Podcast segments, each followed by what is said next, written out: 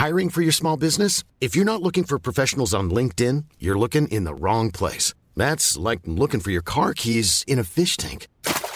LinkedIn helps you hire professionals you can't find anywhere else, even those who aren't actively searching for a new job but might be open to the perfect role. In a given month, over 70% of LinkedIn users don't even visit other leading job sites. So start looking in the right place. With LinkedIn, you can hire professionals like a professional. Post your free job on linkedin.com slash people today. Nu kommer attack ifrån Sugarcane Hanover som går mycket, mycket fort tycker jag. Det är så fort så jag tror att Kallit kan få svårighet att svara. Sugarcane Hanover vänder ut och in på fältet. Startbilen är i rörelse till Svenskt travderby 1987. What the horse, what the driver, nummer ett McLobell och John D. Campbell. Resultat av tredje loppet, Elitloppet SAS första försöksavdelningen. Segrare nummer sju, Marcon Lepp. Maharaja, la Suède. Maharaja s'est retrouvé. Le retour, le comeback de Maharaja le 17. Vid några tillfällen. Jag trodde att det var en av de bästa hästar jag hade tränat för. Jag tolkades på olika vis. Du behöver inte misstolka det längre, för att det här är den bästa häst jag har kört och tränat någon gång. Barenne, me gusta, me gusta, me gusta! Un classico, no problem! Barenne, facile, alla me... Då säger vi som vanligt eh, väldigt välkomna till ett nytt avsnitt av Trotters Pods podcast. Avsnitt 181. Om jag får bli lite kraftlös med tiden här så, så beror det på att jag har drabbats av en sån där tråkig ofarlig men den mest vedervärdiga sjukdomen kanske av dem man kan råka ut för. Och sånt som man inte gärna vill prata detaljer kring. Så kan, Tack. kan man säga. Vi är ytterst tacksamma för detta. ja. Eh, Men jag ska försöka hålla fanan uppe så gott det går. Och vi hälsar Lennart Persson från eh, franska rivieran veckan till ära. Ja, här Ja. sitter jag. Varmt är det och vackert. Mm. Och pool har ni. Ja då. Så, ja, det är härligt. Och eh, Magnus sitter i Dalarna i sitt, eh, på sin nya gård även denna vecka. Dock inte i hönsgården. Nej, precis. Nej, exakt. Den är riven sedan några dagar tillbaka och hämtad av, av annan person som var så glad att ta emot det vi så gärna ville bli av med. Så det, Ja, det så är så inga- livet ska vara. Inga egna höns blir det alltså. Nej, nej, nej. Det är alla utom vi själva vill ha höns. Alltså Mm. att vi ska ha höns. Det, det Ja, tjatas från ja, alla möjliga håll. Men vi är så nöjda med att de är historia här nu. jag förstår. Några Mats Rålund-hästar ytterligare som vi missade har vi fått in. eh, Eller missade men... eh, Jo, vi missade. Men, När jag hör dem så kommer jag bli lite skamsen. ja, Holmnicke borde vi ändå Ja, ihåg. fan kan vi missa? Såklart. Men så är det. Eh, Den som mejlade in också hade intressen i en häst som hette Com Interest. Som eh, väldigt talangfull som treåring och var stor favorit i ett kriteriekval i slutet på 90-talet. Men galopperade bort sig. Jag vet inte om han skadade sig i loppet. Men han blev i alla fall skadad efter det. Så eh, kom aldrig riktigt tillbaka till det han lovade som treåring. Men en fin häst, Com Interest. Och sen har vi Holmnickes mamma. Kommer ni ihåg vad hon hette? Roccoletta. Ja, det var en läcker bit. Och där missade. Den, den missade vi också. Så de tre. Det gick ingen vidare för Mats i lördags med sina två V75 hästar i Boden. En eh, orsakade omstart och blev utkörd till och med. Ja, höll på att välta sin kusk ur sulken där när de vände upp. Så han fick alltså... fel spår i starten, hästen. Han fick alltså inte ens de där 2500 eller 1500 vad det är när man får. Det är för alla. Nej, precis. Han, tyvärr, han blev ju struken så att det, ja, han blev gången man struken inte så får dum jag. Ja, så- Ja, såklart. då får man inga pengar. Det är, men, men diskad kan man bli. Man kan bli diskad direkt och få 2500 kronor. Eh, och den andra galopperade väl bort sig också tidigt tror jag. Så ingen lycka denna gång för Mats. Jag säger som en gammal vän i Göteborg sa. Vi har framtiden för oss. Ja. det var lycka ändå ju. Mats Rollund, han var ju glad som en speleman i intervjun innan, precis i samband med starten där. Det var ju som vi hade pr- pratat ju om honom förra veckan där och antydde ju något annat. Eh, Det var som att man undrar om det verkligen var Mats Ronlund som stod framför kameran där, men han var ju... Eller också har vi missuppfattat under alla hundra åren Mats Ronlund. Det, det är så man lite känner, där man blev lite, apropå det du sa, man blir lite skamsen kanske. Nej, han var ju glad som en spelman och det är härligt att se ju. Kanske har hittat hem i Boden och även Stig och hade ju, var ju butter på i yngre år så att säga. Än vad han var mot Ja, så är det ju. Ja. Ja. Då finns det hopp för oss Henrik. ja, det är gott, gott om tid. Det är gott om tid. Ja, faktum är att vi, det hade gått oss förbi i alla fall med några veckor här att den, eh, visserligen är det en travpodd det här ju, men att den kanske mest legendariska av alla, åtminstone jockeys i världshistorien kan man nästan dra till med tror jag. Lester Pigott har gått ur tiden. I slutet av maj ske- skedde detta. Född ni- eh, 5 november 1935 i Wantage i Oxfordshire. Och så död 29 maj nu, 2022 i eh, Genève i Schweiz tydligen. Var han inte, var han inte och vann ett derby på Jägersro slutet på 90-talet? Det kanske det har han säkert gjort. Jo. Tau om jag minns rätt. Mm. Han vann väl nästan 10 andra derbyn och eh, ja, totalt fy, nästan 5000 lopp va? Och eh, man måste väl säga att han är den mest kända jockeyn genom alla tider. Ja, jag kan inte någon som är mer känd men det kan ju också be, bero på kunskapsluckor i, när det gäller galoppen. Ja, nej, men jag tror att vi, vi är helt rätt ute där. Det var ju den nyheten kom ju eh, på morgonen där i... Det, jag har sett ett klipp där från när något sånt där ra- galoppprogram började och de fick stuva om sin sändning. De pratade i två och en halv timme om Lester Pigott.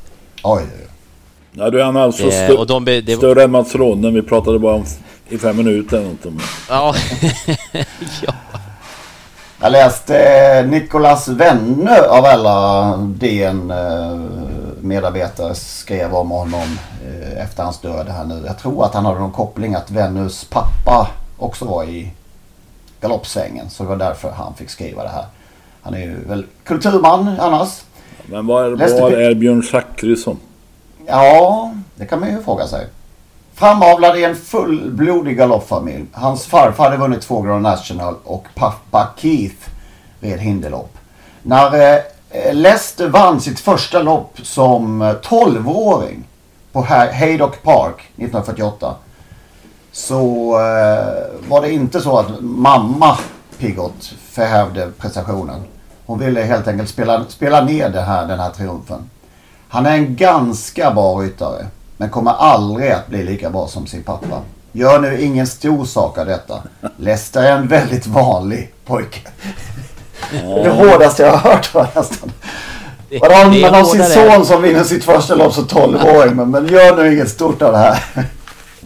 Det är en hårdare Ja. utdömning, eller utdömning var det kanske inte, men en Stigå där mot, mot Queen L. Ja, Ja, just det.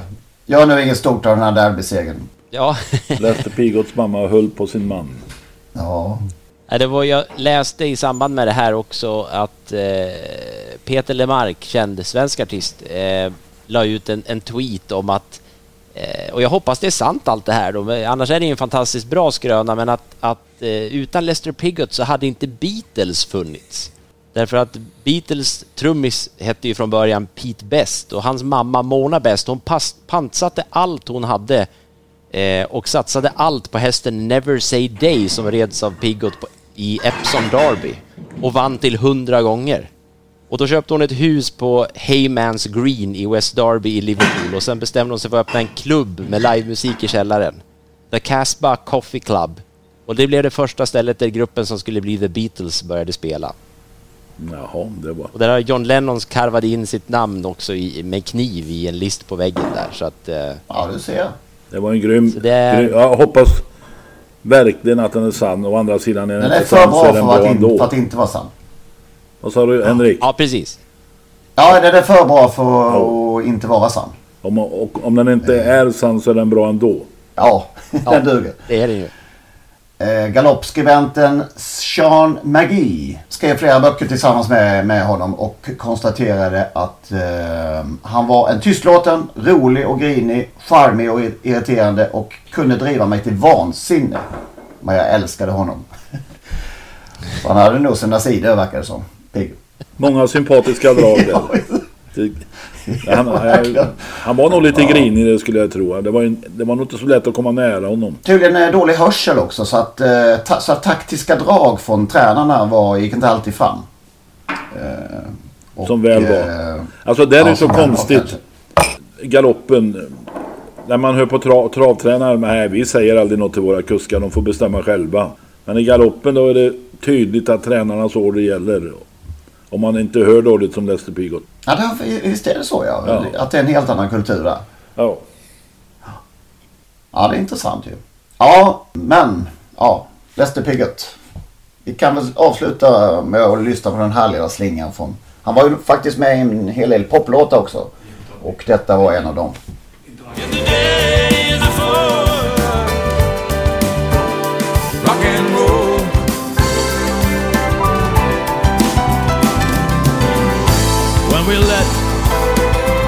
We bet on Lester Piggott, 10 to 1.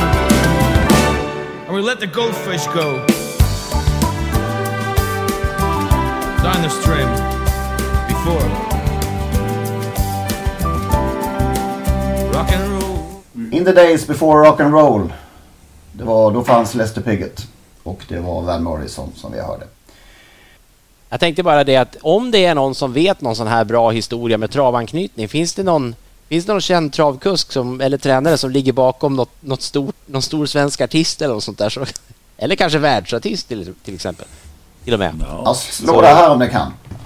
Ja, exakt. Ja, det vore ju något om vi kunde bli först med att få lyfta en, en bättre story än det här när det kommer till vad heter det, hästsport och musikhistoria kombinerat. Jag blev just serverad en Dry Martini. Frågan är om den ska stå där bara eller? Nej då, bara kör. Tack. Det finns väl ingen Dry Martini som har mått bra av att stå för länge? Va? det, tr- det tror inte jag heller. Vi säger skål helt enkelt. Ja, det lät ju hemskt trevligt ändå.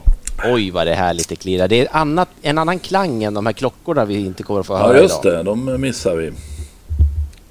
Sen har jag missat, eh, på tal om då dödsfall, att också Yv- Yvonne Winblad gått ur tiden. Ringer det någon klocka då? Ja. Mångårig, I Rapport, va? Ja visst, mångårig SVT-medarbetare och Just nyhetsankare på Rapport ju. Men var hon gift eller syster till Lennart Winblad? Hon var gift och Han, han, gick också bort nyligen. tidigare i år ja. Ja. Så det är lite fascinerande. Det är inte sällan det blir så. Att båda går bort menar du? Ja, inom kort tid. Nej, ja, en del går bort nästan samtidigt alltså. Det har jag. Ja, det... Ja. Ehm, det var ju hon faktiskt, inte minst, som höll i den allra första nyhetssändningen i tv efter det att Olof Palme mördades. På natten där 1986. Just det. Så var det ja. Ja, kan kanske klippa in det här om vi har lust med det.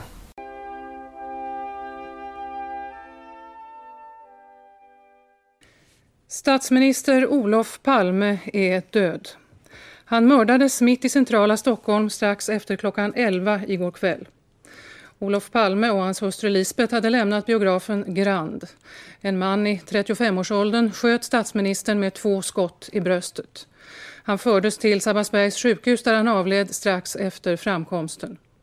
Också Lisbeth Palme skadades men har fått lämna sjukhuset och är nu utom fara i sitt hem. Polisen har ännu inga spår efter mördaren och motivet för mordet på statsministern är okänt. Finansminister Kjell-Olof Feldt bekräftade klockan halv ett att Olof Palme mördats. Eh, varför tar vi upp det här nu då? Jo, det var för att Hanna Stjärne, VD på SVT, i, efteråt kommenterade eh, det hela med att hon var trovärdigheten personifierad. Ja, Eh, Lite bra. tvärtom kanske mot eh, ganska mycket travsporten som jag själv skrev om eh, i förra veckan. Om vi ska dra ett litet eh, lappkast där eh, någon Jag hittade en vinkel här. inkörtsväg där till dina Ja. tankar. Ja. Och den har blivit faktiskt eh, rätt uppskattad och mycket läst. Så att, eh, om ni inte har läst den så kan ni väl gå in på trottosport.nu och kika på den. Det är ju lite gränser som inte... Vad tyckte vi förresten om att Robert Karlsson? Det var ju den lilla petitessen i sammanhanget. Alltså, det är att ingen, han, Jag tycker nog att det är ingen stor grej att han hoppar in en gång. Men samtidigt tycker jag att hans omdöme borde vara av det slaget att han avstår från allt sånt här. Eh, hans trovärdighet sätts inte på spel eh, på grund av detta. Men ändå, ändå. Han är den som sitter högst upp i denna pyramid och han är den som i alla sammanhang ska gå före. Och man borde nog fundera på det där med Caesars hustru en gång till alltså. Han ska aldrig bli misstänkt för det minsta att favorisera i det här fallet kanske Boden vid något tillfälle. För då kommer de säga ja, ja, men du åker ju till Boden och refererar så det är inte så konstigt. Kanske till och med får betalt för det. Nej, han borde avstått även om det inte är... Eh... Som enskild grej inte det största. Nej, men... det är inte särskilt stötande. Så. Men ja, var detta början eller var det en engångsföreteelse? Eller dyker han upp på Axvall på Storchampionatshelgen? Det var ju det jag ville ha, liksom, det var mitt, min andemening att gränserna hela tiden eh, fladdrar fram och tillbaka och eh, Ja, han ingen... ska sätta, det är han som ska sätta gränserna. Det är inte han som ska börja sudda i gränserna. Nej. På tal om Boden då. Blev ju eländigt väder tyvärr för dem. Det, gjorde ont i travsportsjälen att den där fina, fina kvällen inte fick leva ut ordentligt i full blom. Mycket folk var det, jag har dålig koll. Jag har fortfarande inte sett dem på De räknar än. De räknar ja, men jag, det är ändå oavsett hur mycket eller lite folk det var så var det länge sedan som man hörde publik på det sättet. Det ska ju vara under Elitloppshelgen då, men det var ju det var ju härligt att höra jublet när, när eh, Sandra Eriksson, hemmatränare, började V75-omgången där med, med Devils Tang. Det var ju verkligen publikjubel på ett sätt som, som vi ibland säger när vi lyssnar på våra gamla historiska referat. Det fanns ju liksom vibbar av det där att folk står på platsen och jublar när det vinner en häst. Var det ronden som eh, ledde hejaklacken menar du? ja, det är frågan om han kanske hade lirat eller någonting. Det var därför han var så glad lite senare på dagen. Nej, men det var, det var ju häftigt. Alltså det, trots allt, de hade ju paraply i händerna. De måste ju ha kastat dem i backen eller någonting för det var ju... Ja, det var, det var riktigt härligt. Trots det miserabla vädret som sagt. Jag såg väldigt, jag har inte sett något lopp faktiskt. Jag, jo, jag såg något lopp på någon flygplats. där Det var försenade flyg och det ena med det andra. Eh, så att jag är, eh, har inte ens sett det stora loppet. Men jag har ju läst efteråt eh, Daniel Redéns gest mot kudden som vi har pratat om tidigare här och, mm. och som har varit och kanske är allvarligt sjuk. Och såg eh, Redén manade David Zimmer där uppe att få in kudden i vinnarcirkeln med sin son för att eh, få vara med på segerbilden. Och då, ja, det gör mig eh, varm, eh, nästan gråtfärdig att, att eh, omtanken finns i alla fall hos många. Ja, det var riktigt roligt att se kameran svepte in där och man, man såg hur folk hade börjat ställa sig runt hästen och plötsligt så såg man kudden och hans son där och har ju följt honom lite resan upp där när de satt på, på nattåget upp och för att titta på midnattssol. Och jag vet inte hur mycket sol de fick se. Jag hoppas de fick se sol när de var där uppe nu. Det var vackra, vackra bilder eh, som värmde. Alltså, och som du säger Lennart, precis, att omtanken, att den finns där. Att det är det man tänker i det läget. Efter att ha vunnit en dubbelseger till stallet dessutom, så skulle man kunna ha tankarna på helt annat håll. Det hade jag nog haft. Jag, jag tror att jag har ett stort hjärta, men det är möjligt att jag hade gått vilse i min egen lycka då om jag fått en dubbelseger uppe i borden så. Om loppet då, har man, larvar jag mig lite, men har man sett, någonsin sett någon vinna ett miljonlopp lättare med så liten marginal? Kanske och kanske inte faktiskt ju. Därför att det var ju så... Ja, ursäkta mig, jag förstod inte att... det. Lätt... Ja, Okej, okay, kom igen. Ja, men det, det, var ju verkligen allt under kontroll, men det visade sig att det var ju inte det, därför att Örjan såg ju inte att Born Unicorn kom där ute, för Mind Your Value VF var ju så stor, så att han såg inte Born ja, Unicorn. Jag hörde att han sa det, men, men det, han jo, hade aldrig... Jo då, jo då, ingen snack. Titta på närbilderna på Örjan. Jo, jo, han att han inte såg, men han hade, han hade ändå hunnit eh, om det hade blivit en. Ja, jag, jag Nej, är inte vi, så säker, tror, för han ser... Jag tror vi har överskattat Don Fanucci, Han höll på att torska mot Born Unicorn, så jag kommer inte ihåg när det där. Det var Örjan som höll på att missa att, att vinna snarare då. För det, det var kul att se den där bilden på Örjan för att han, han blir ju alldeles till sig när han inser att shit, det kommer ju en häst ut i banan där.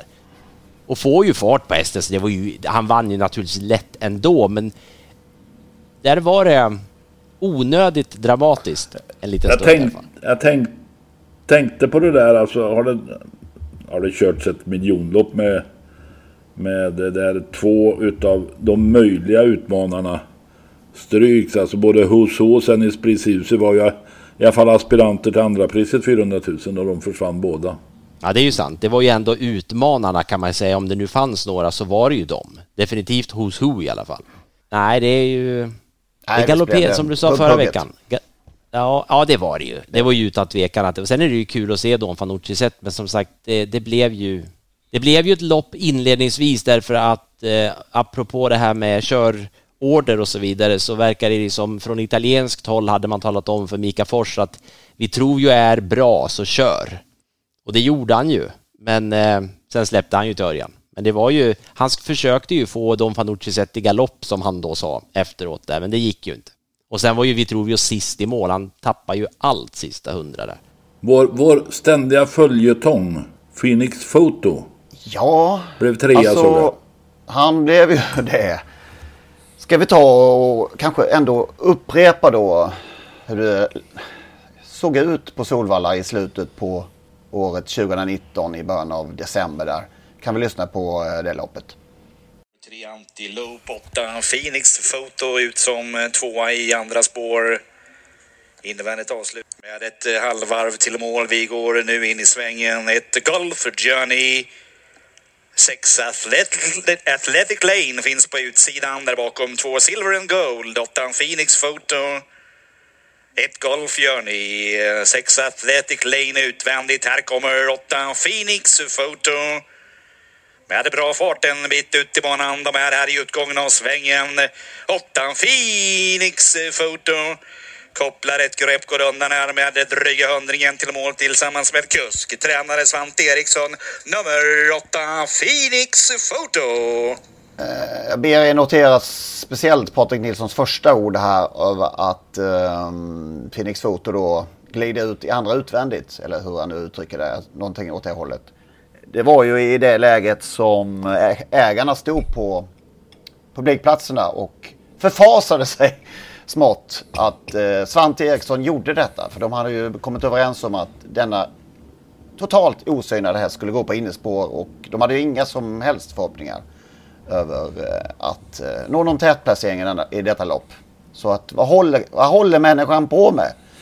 Svante då i det här fallet. Och de vann ju på 19 tid med ett av de sämsta lopp som har kört på Solvalla i känslan. Hur mycket, hur mycket har han tjänat sedan dess? Ja, han hade väl inte tjänat en, en krona sen- i det, i det laget. Så att han har ju tjänat nästan två miljoner nu då. Och, Ja, han är ju nästan, han passerade ju nästan två miljoner nu. och nu är inne då och slutar trea i ett miljonlopp. Låt vara rumpugget. Men ändå. Vilken... Ja, men han gick ju ändå gott in i mål och jag, jag tänkte så här nu eh, utifrån det här med, med undra hur många som nu kommer att fortsätta kämpa på med sina hästar i hopp om att, att det är en Phoenix Photo. Ja. Att, och det, det är väl härligt det kanske. Det kan bli dyrt för många i och för sig, men, men det är det där håll drömmen vid liv. Ja, ja, Det är ju fantastiskt, vilken resa och, och stå där och, och bli sådär. Men vad gör du Svante? Han är prototypen, han är prototypen för hela denna verksamhet vi Ja, han. pratar om, här, alltså travsporten. Alltså där förhoppningar går före eh, sunt tänkande alltså. Alla har vi förhoppningar, Ja. vi vet själva, vi har hoppats på våra, våra hästar genom åren. Och blir Oh, det ja. inte bra i år så säger tränaren blir det bra nästa år och det har liksom aldrig infriats egentligen. Men här Och skulle inte den här hästen gå bra så har, finns det alltid ytterligare någon att satsa på. Ja. Det är så. Phoenix Photo, symbolen för osunt tänkande. Var det det vi kom fram till? Ja, det här Ja. är, Ja, det är vack, en vacker historia. Och den är, den är, den vet vi är sann. Det är inte något, någon, någon... Nej, den, är, den har vi sett. Jag tänker på apropå svära när man lämnar spår och så vidare. Det, det var ju tvärtom som Mika Fors gjorde med Henry Flyer Sisu, han, han valde ju att köra på innerspår istället eh, med, med, i debuten för Petri Salmela. Precis som Phoenix Fotos ägare ville. Ja, precis. Men, så att man, eh, eh, ja. Mika Fors han lyssnade på tränaren och ägaren.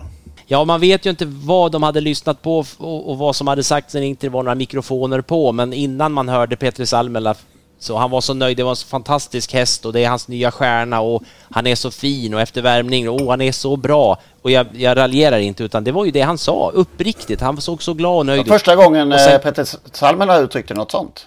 Att han var uppåt. Ja, det kan kanske ha varit det till och med va? Men, Nej, han är allt. Han är alltid Nej super på Åh, jätte, jättebra. Det känns bara bättre och bättre och bättre och bättre.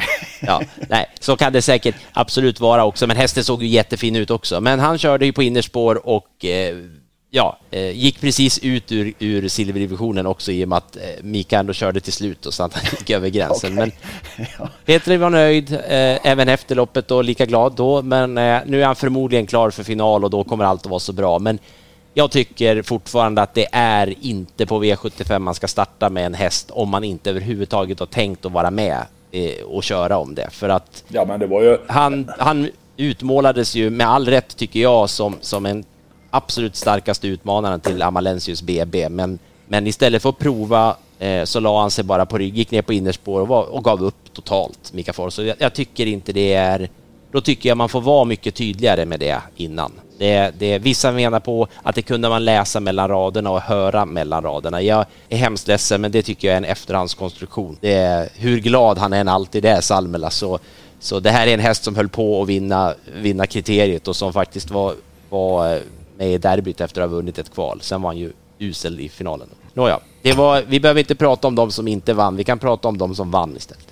Och det gjorde Sandra Eriksson gången två. Det var ju kul. Väldigt roligt Ja. såklart. På hem- hemmabanan som de ju laddar för ett helt år känns det som. Den här kvällen. Vilken grej. Vilken grej. Ja, det var roligt.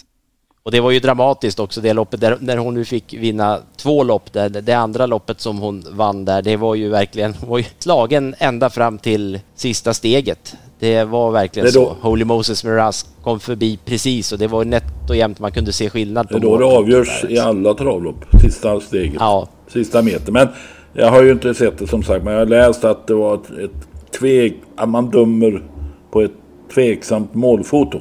Ja, jag har inte hunnit granska. Jag såg det seglade förbi, men det tyckte jag var... Det jag såg var så väldigt dålig upplösning, så jag vet inte om, om det verkligen är möjligt att, att det var på, på den bilden de hade dömt. Det, det, men vi har ju pratat om det förut. Det är ibland det är lite för dålig kvalitet på de där målbilderna. Men vi har väl också konstaterat att måldomarnämnden faktiskt har bättre upplösning va? Jo, det ska de ju, det ska de ju ha. Jag, jag vet inte, ibland blir det ju också fel när de visar i TV. Jag vet Ja, inte om det- det, som cirkulerar det... ja. ja.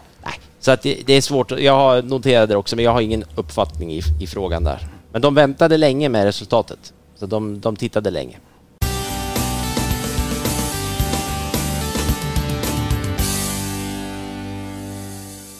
Regnade gjorde det även i Kymi då för för säkerhets skull.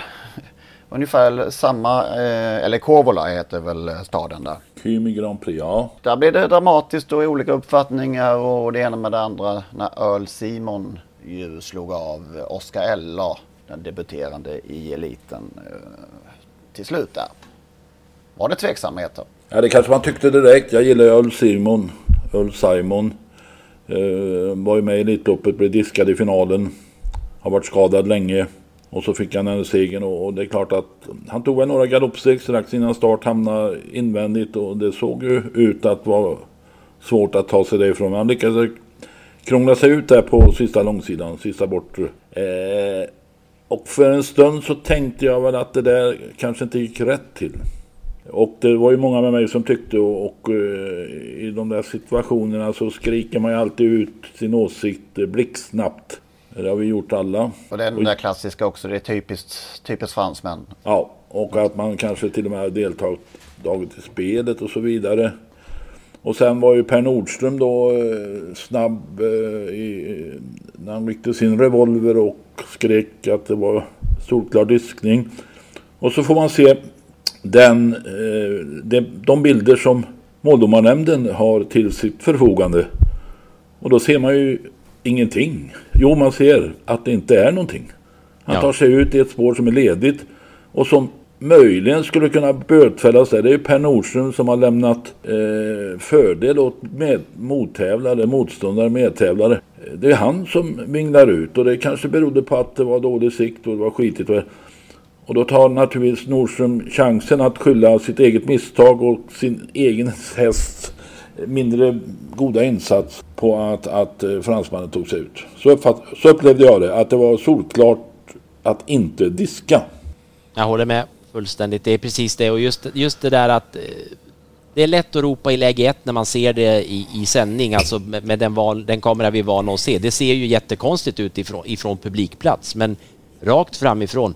Det, det, och, och, dessutom när man har hört Per Nordström innan berätta vad som hände och ja, då kom fransmannen och satte in hjulen under magen på min häst och då tappade min häst sugen. Alltså det finns ju inte, det, det, som du säger Lennart, det, det är ju inte ens nära. Jag vet inte, det, som sagt, han kanske såg dåligt, eller det gjorde han förmodligen, eh, Per Nordström då, så det var något annat han såg i ögonvrån, men han kan helt omöjligt ha sett något sulkhjul från, från Earl Simon. Det är, ja, han kan ännu mindre veta, veta att hästen tappade sugen, nu vet man det. Ja, Ja, ja, vet. Så blev sprids det då liksom? För, för jag, det enda jag har hört från det hela, eh, jag har inte sett bilden framifrån heller, jag har sett loppet efteråt. Sp eh, Joakim Lögen fick ju uttala sig, eller han blev uppringd dagen efter, om framförallt om Oskar Ellers prestation. Och då har det spridit sig så att även han då viker ut sig om, om uh, hur, att den här hästen, uh, att den borde bli diskad och att det är konstigt att reglerna ser så annorlunda ut i, på olika platser. då, då har den liksom blivit en sanning den här ja. på något sätt. Det blir, blir ja, fick, de fick ju support. Han har inte själv sett det. Han har inte själv sett det och han var inte själv, han, det som hände var ju bakom honom. Och så fick de support de här nu som skrek diskning av eh, Johan Untersteiner som satt i sin kammare och eh, gjorde den bedömningen att han skulle vara diskad. Hur kom han in i bilden? Ja, han ville bara framföra sin åsikt. Han höll med någon, vem det nu var, några som det kanske var Nordström eller någon annan, någon eh, norsk journalist, Morten Langli hade också den uppfattningen. Och då deltog, då ställde sig Johan Untersteiner i drevet där. Och skulle vara med och tala om att det var minsann diskning. Jag har inte sett något eh, efteråt. Eh, det är i alla fall ingen som har backat och sagt att vi hade fel. Det behöver man kanske inte göra. Men nej, jag tyckte det där blev en, en, en oh, jag vet inte vad jag ska säga, orättfärdigt eh, sätt att ta segern från den är oerhört läckra häst Ulf Simon. Ja, och sen det blir, jag tänker alltid på det, tänk förr Alltså vad många gånger vi och alla genom historien har blivit lurade i olika sammanhang där det inte fanns kameror och bilder och sånt där. Där man har sagt de här grejerna, ja, fick hans hjul under magen och allt. Jo, det, alltså, ju... det blir väldigt löjligt när, när det nu finns bildbevis ja, men... och de inte säger förlåt, vi hade fel. Jag menar, vad, hur ska de bli trovärdiga nästa gång de uttrycker sig? Om det är en halv meter emellan eller något, vad det nu kan vara, det är omöjligt att säga det. Men Fick han någon bestraffning överhuvudtaget, Franco Brie?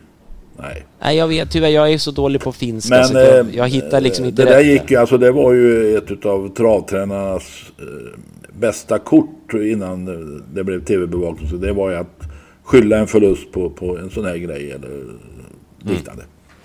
Ja, nej, det, var, nej, och det kan man ju ja. förstå. Det kan man ana att de, det, det, hade, det är ju tacksamt att kunna göra det när man vet. Det händer väl än idag i alla möjliga sammanhang när, när någon vet att det inte går att bevisa något. Men det är det är mycket större chansning att prova idag än vad det var. Om jag har förstått det rätt. Alltid har någon filmat. Så Jarmo Niskanen är tydligen född i Finland men kom till Sverige väldigt, väldigt tidigt som treåring eller något. Han har aldrig startat en häst i Finland tidigare. Det är lite märkligt.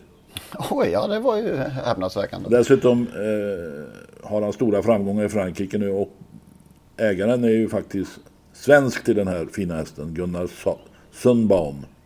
Som har ägt många hästar genom åren. Och Oskar Ella slog ju alla de övriga med klar, stor marginal. Så han visade ju verkligen att han... Ja, makalöst bra. Han hade ju vunnit om inte fransmannen hade trängt sig loss då. ja, hade de diskat fransmannen då hade han ju vunnit. Ja. Ja, nej men eh, precis. Och han är ju inte ens uppe i gulden om man ser det till, till vad han har tjänat. Ja, nu är väl han det då. Ja, nu. Ja, nu. Ja, förlåt. Han var inte det innan loppet. Nej, mycket bra. Naturligtvis. Imponerande. Ja, god häst det alltså. Så Även Kalle Kram tycker jag gjorde ett bra lopp som trea. Han fick ju elakt tryck där av någon fransos va. Och fick öppna hårt för Ja, jag håller med. Också, va? Det, Men den man, den man verkligen kan fundera på, det är ju Önas prins ändå. Alltså det, han ger inte något jätte... Det känns inte riktigt liksom hundra någonstans tycker jag kring Önas prins ändå. När, när, när får man säga att, eh, vad, vad var det jag sa? får man kliva? Ja, men, li, jo, men jag, håller med, jag kan hålla med delvis där. Som sagt, han har en speciell aktion och det, det kan vara lite svårt att bedöma. Nu tyckte jag han såg riktigt riktigt tråkig ut om man får, får, säga så. Eller det tyckte jag att han gjorde i lördag, så det är klart det stänker och det är slirigt. Det kanske blir svårare för honom då också, men jag tycker bara inte att han... Jag tror att han, visar han har inte tappat lite av som... den lusten som han hade tidigare. Och det var inte tack vare, eller på grund av fransmannens körning, utan han, han har inte den gnistan som han haft tidigare. Nej, och räck, han räcker inte riktigt till. Kanske han borde bara. göra det, det, det tycker lite... jag med tanke på vad han visar i. Men det. Ja men då, då är, ser han den, om det slet, den, den slet den där säsongen alltså. Ja, det gjorde det. Ja. Eh, ja, det gjorde den ju säkert. Och jag menar, han har ju gjort det jättebra hittills. Det är inget snack så. Men det, det är på något sätt ändå som... Och han har inte fått några jättesnälla lopp nu på slutet heller, de här två.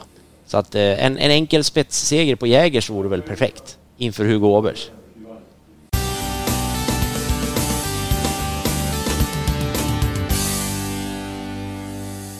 I förra veckan kom ju, vad ska vi säga, uppmärksammade kanske domen mot Johan Untersteiner. Den här, han var ju åtalad för misshandel av en häst i, var det ett lopp på Åby va? Ja, då. Det var ju två olika, olika lopp. Två olika lopp till och med. Mm. Och han Mm. blev ju då fälld helt enkelt. Vad innebär detta i det stora hela? Det innebär ingenting just nu, gissar jag. Det överklagas ju till hovrätten. Om domen står fast så kan man ju fråga sig vad det innebär.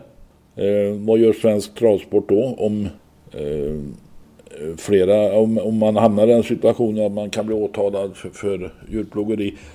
Och jag vet inte men det kanske kan gå så långt så att Länsstyrelsen eller vad det nu är ger tränare djurförbud för att ha misshandlat hästar och då, då kan man inte ha licens. Tränare. Nej, det är, vi har ju två, två saker. Vi har ju det här med Joakim Lövgren som vi nämnde nyss. Eh, och sen har vi det här, det här med Joa. Det blir ju intressant att se vad som händer i tingsrätten. Om, om man går på samma linje och, och menar på att den här typen av märken som ju bevisligen fanns då. Sen diskuteras det huruvida och när de kom och så vidare. Men det var märken på hästen och det räcker som bevis. Då då måste man ju åtminstone minimera risken för att hästar får märken på sig, annars kommer det ju att, och blir svårt att bedriva sporten. Det var någon som skrev att ska man använda de här märkena som bevis i bevisföringen så bör man bör banveterinärerna innan loppen kontrollera varje häst om det finns märken sedan tidigare av någon anledning eller inte och, och då blir det ju makalös eh, eh administration gissar jag. Men om jag fattar det så var tingsrätten oenig. Och då utan att ha någon som helst juridisk kompetens så skulle jag utan att eh, riskera allt för mycket gissa att han blir frikänd i hovrätten. En nämndeman var skiljaktig och menar att Johan Untersteiner gjort sig skyldig till mildare brott mot djurskyddslagen, inte djurplågeri. Så att det var, det var inte helt friande ändå. Så de var oeniga så, men inte... De var inte helt överens inte så mycket kan vi säga. Min, eh, mitt tips står fast att han blir frikänd i detta, ja. Sen kom ju beskedet eh, att eh, Robert Berg lämnar Åby och eh, den här gården i Hajom som byggdes eh, när han anslöt till eh, Sveriges näst största bana för, vad är det nu, sju, åtta år sedan. Ja, det är väl åtta Och flyttar hem till Sundsvall. Ja. Det kom ju inte helt överraskande. Det har ju legat i luften. Det har eller pratas om det och Bergs eh, flytt av allt fler hästar och sin egen närvaro har ju de senaste månaderna varit eh, koncentrerad på, på Sundsvallstrakten. Och eh, en, ett annat vikt, som vi har hört talas om det är ju att han har svårt att få tag i personal till Hajom. Och det har ju alla tränare, många tränare svårt att få tag i personal. Men just Hajom, att bo där ute på vischan. Eh, och det är ganska långt till civiliserade bygder. Det kanske inte är alldeles enkelt. Vem fan vill bo i Hajom? En bra, bra fråga kanske.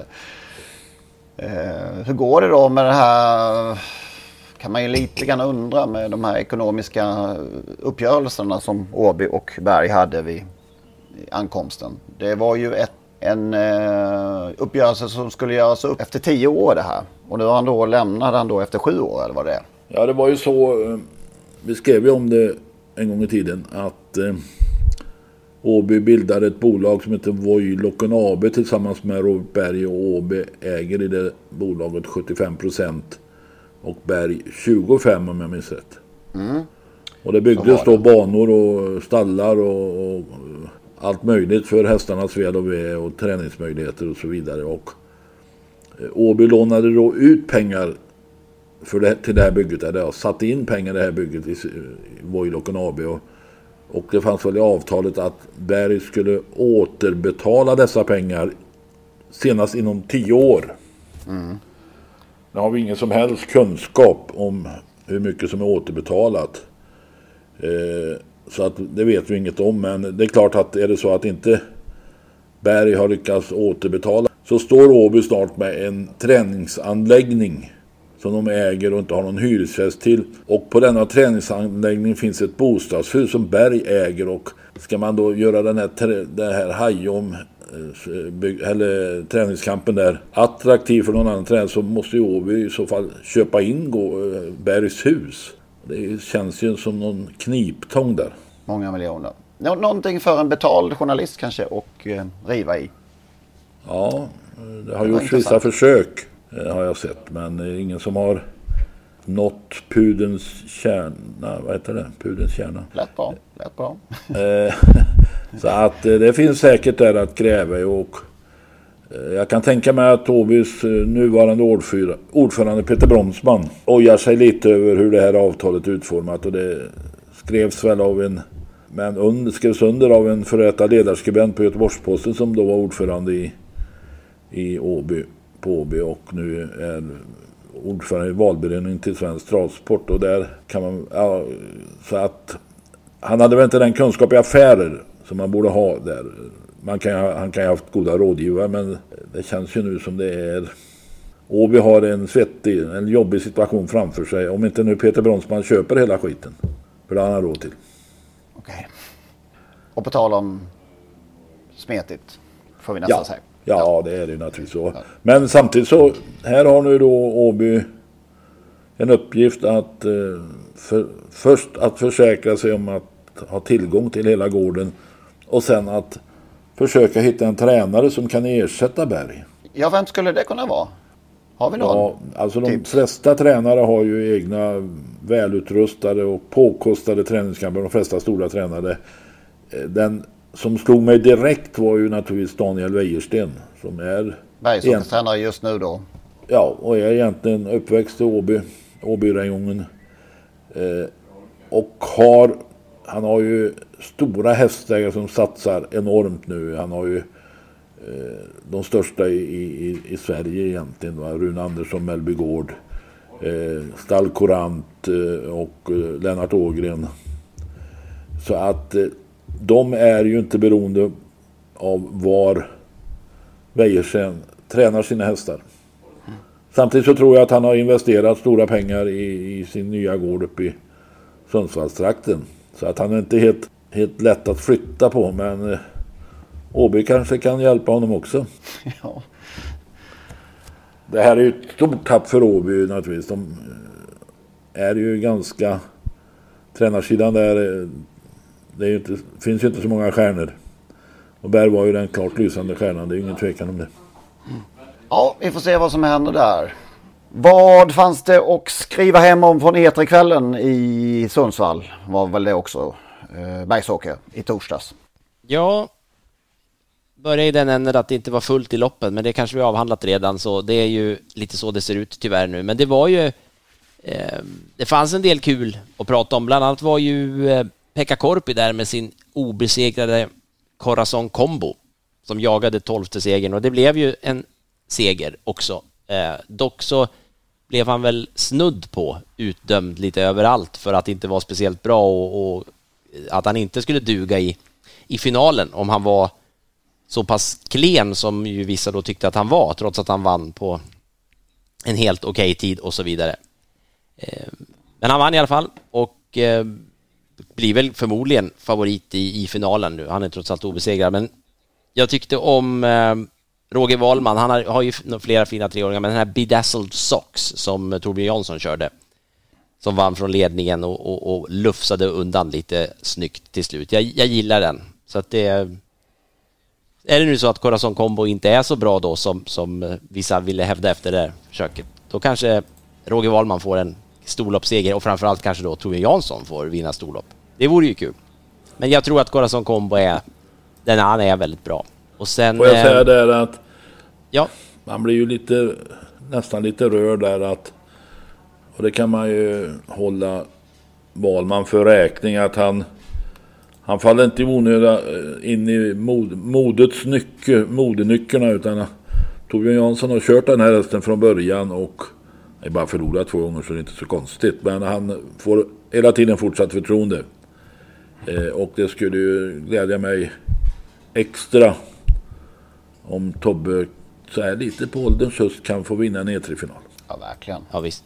Ja, och sen hade vi ju då eh, en annan val, av val, Valmans fina treåringar, stoet Arian, som vi väl också har nämnt här vid något tillfälle. Hon var ju riktigt, riktigt bra. Hon blev kvar i tredje spår. Örjan gick ju på där med dryga varvet kvar, så blev, blev hon kvar i tredje Ja, spår. hur gick det där till egentligen? Hon, det, det kom någon i fjärde det var ju där, Berg eller hur kom, var det?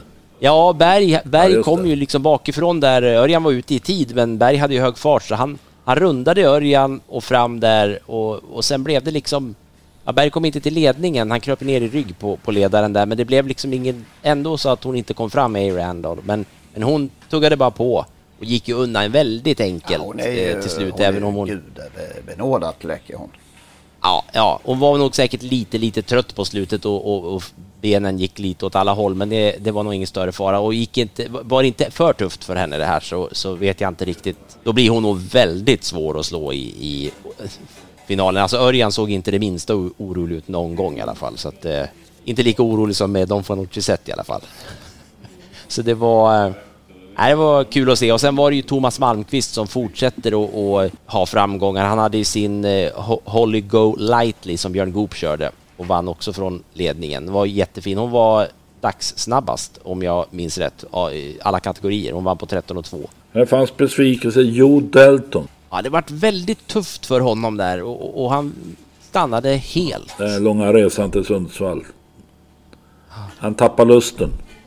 Ja, det var ju faktiskt han, vi nämnde ju Bedazzled Sox där. Eh, en av de förluster som han har, Bedazzled Sox, är ju just mot Joe Dalton. Men det var lite glädjande också. Finalerna går i Eskilstuna nästa, eh, inte kommande helg, men helgen efter om jag fattar rätt. Och då har ju Jörgen S. Eriksson kvalade väl in i alla fall en. Vann ju med Lilian Yang. Och, Det kan vara kul att ha en hemmatränare med. Han kanske kvalar in ytterligare en, var det så? Nej, jag minns inte. Trea med Frasse. Han vann med Lilian Yang och trea med Frasse. Det är kul att få lite hemmainslag såklart. Ja, en liten tränare. Han har sitt bästa år någonsin, eh, tror jag, Jörgen S. Eriksson. Han har kört in 1,7 miljoner hittills i år. Och han låg väl på 2,5 2020.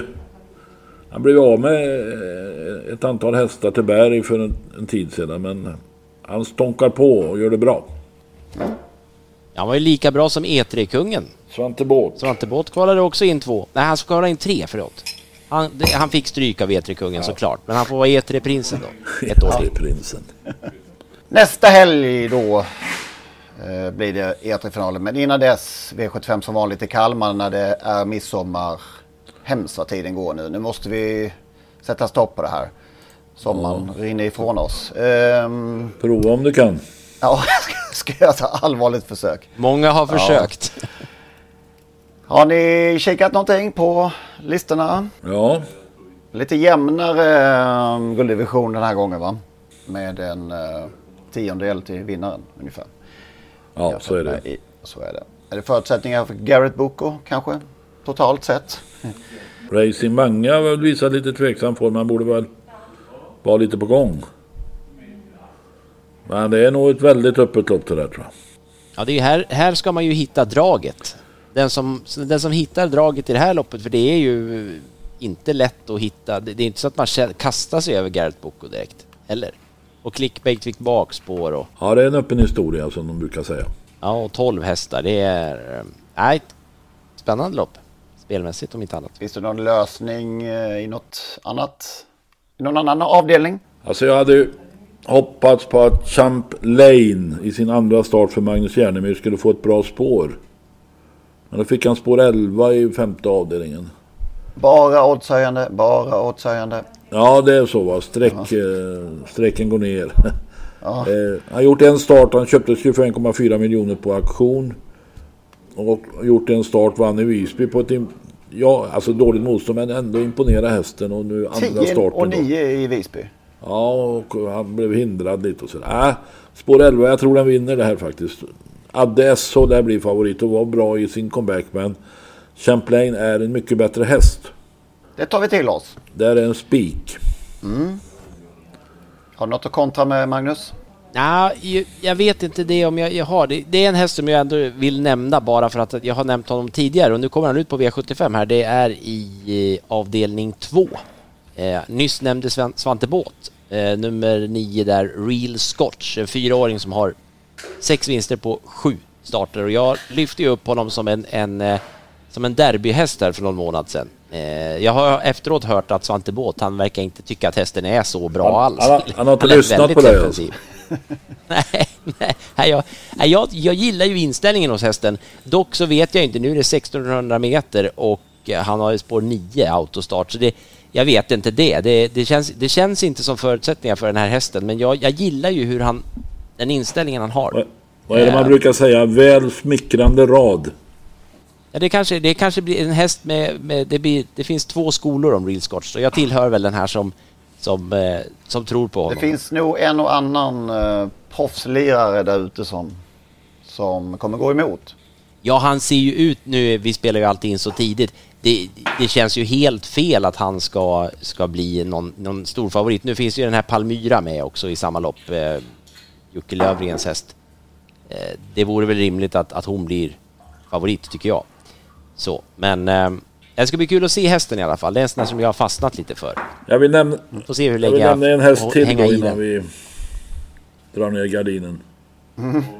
Gerben i avslutningen. Hans Krebas. Jag tycker Krebas har bra form på sitt stall och tar för sig allt mer. Gerben. eh, Jag såg den Nummer sex. senast. Ja, nummer sex. Spurtade bra senast. Ja, den ska man absolut ha med. Han, är inte sönderstreck- Han kommer inte bli sönderstreckad men... Ja, det är intressant. Då tycker jag att eh, Lennart Persson ska få ta eh, kvällsmiddag där på eh, Rivieran. Och Jag ser kanske, att mi- kanske en kamrat- martini ytterligare. Mina kamrater har just skruvat ihop grillen. Ja, Den nyinköpta grillen. Vi kanske ska vänta då, ett, köra ett tag till så, så att det är helt klart nu. Ja. Det, det är en bra början att ha i alla fall satt ihop grillen. Annars kan det inte Nej. bli något. Ja, du får ta en martini innan det, innan det grillas då. Till ytterligare. Ja, ja, tack. Tack. Så hörs vi som vanligt om en vecka igen. Ja, var. Ja. Ja, trevlig midsommar på Ja, alla där ute. verkligen. Passa på Och njut som här. kungen sa för några veckor sedan, trevlig midsommar. Det säger vi nu när det är midsommarvecka. Ja, det, vi väljer det upplägget. Ja, Ha det gott, hej. Hej då.